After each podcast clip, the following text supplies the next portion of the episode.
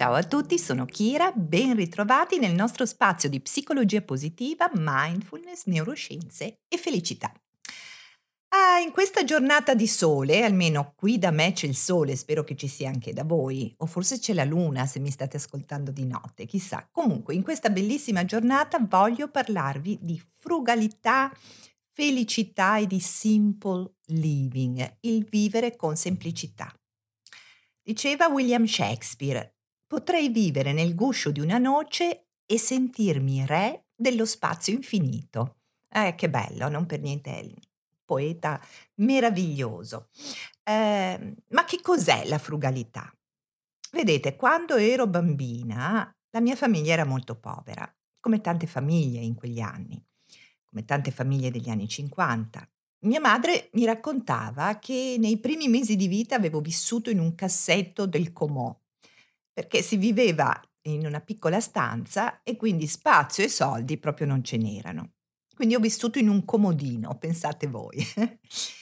L'idea di frugalità a quei tempi non era presa in considerazione né dalla sociologia né dalla psicologia né in generale dalla scienza, perché in fin dei conti quando le risorse sono scarse la frugalità non è una scelta. Poi però sono arrivati gli anni 60, 70, 80 e così via. Quindi molta ricchezza, un aumento distintivo della qualità della vita. Però non vi è stato un aumento proporzionale della felicità delle persone. La cultura sociale ci ha spinto anche attraverso delle sapienti, devo dire, campagne di marketing e di comunicazione a provare desideri continui verso il superfluo e tutto questo a scapito spesso della nostra salute, eh, pensiamo all'ambito alimentare, e, e anche a scapito della nostra felicità. Infatti, quando c'è sempre qualcosa di nuovo da desiderare, com'è possibile essere felici? Veramente non si può, è una questione di attaccamento che chiama un altro attaccamento. Oggi però tutto viene rimesso in discussione la consapevolezza dei risultati che le nostre scelte, devo dire alcune di queste davvero scellerate, eh, risultati che queste scelte appunto hanno avuto sul clima, sulla natura, sulla nostra stessa capacità di essere felici e di dare significato alla vita, questa consapevolezza, dicevo, ci fa cercare nuovi modi di vivere e quindi rivalutare anche delle vecchie abitudini.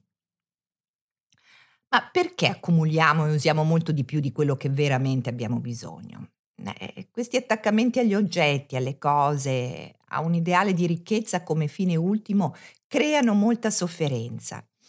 E, e, se una fetta di torta al cioccolato, come dice una cara amica e anche insegnante di meditazione, eh, Robina Curten, una monica buddista australiana, con una grande, approfondita conoscenza della mente, quindi eh, se una fetta di torta di cioccolato, dice Robina, ci regala attimi di intensa soddisfazione, ci soddisfa e ci fa sentire felici, la nostra mente, il meccanismo della ricompensa nel nostro cervello ce ne fa desiderare un'altra, che probabilmente continuerà a soddisfarci.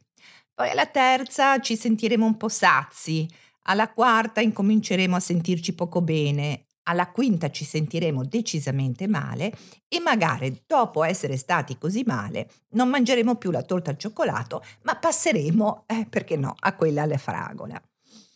Quindi eh, queste parole sono semplici, però pensateci, è anche vero, eh, sono i nostri meccanismi continui che ogni giorno mettiamo in atto anche in maniera automatica. Perciò un approccio frugale alla vita ci permette di vivere sempre nel momento presente e quindi soddisfatti. L'allenamento alla frugalità ci permette di allentare ed eventualmente dissolvere il nostro attaccamento emotivo alle cose e quindi ci permette di essere finalmente liberi e felici.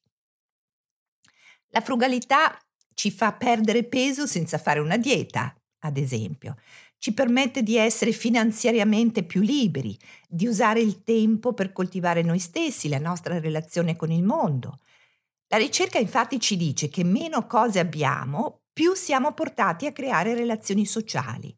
Quindi la semplicità del vivere rinforza individui e comunità.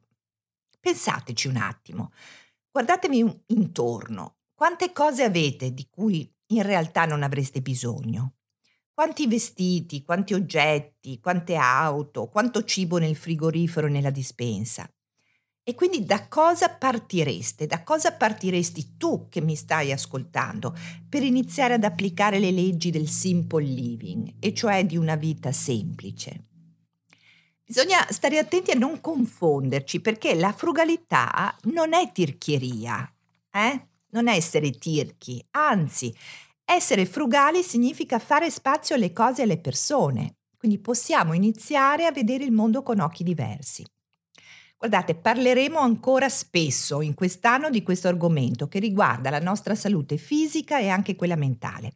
E nelle prossime settimane manderò ai membri della nostra tribù del cambiamento, del mio sito www.chirastellato.com, un regalo utile per fare chiarezza e per partire in questo 2020 con un passo decisamente diverso nei confronti della vita.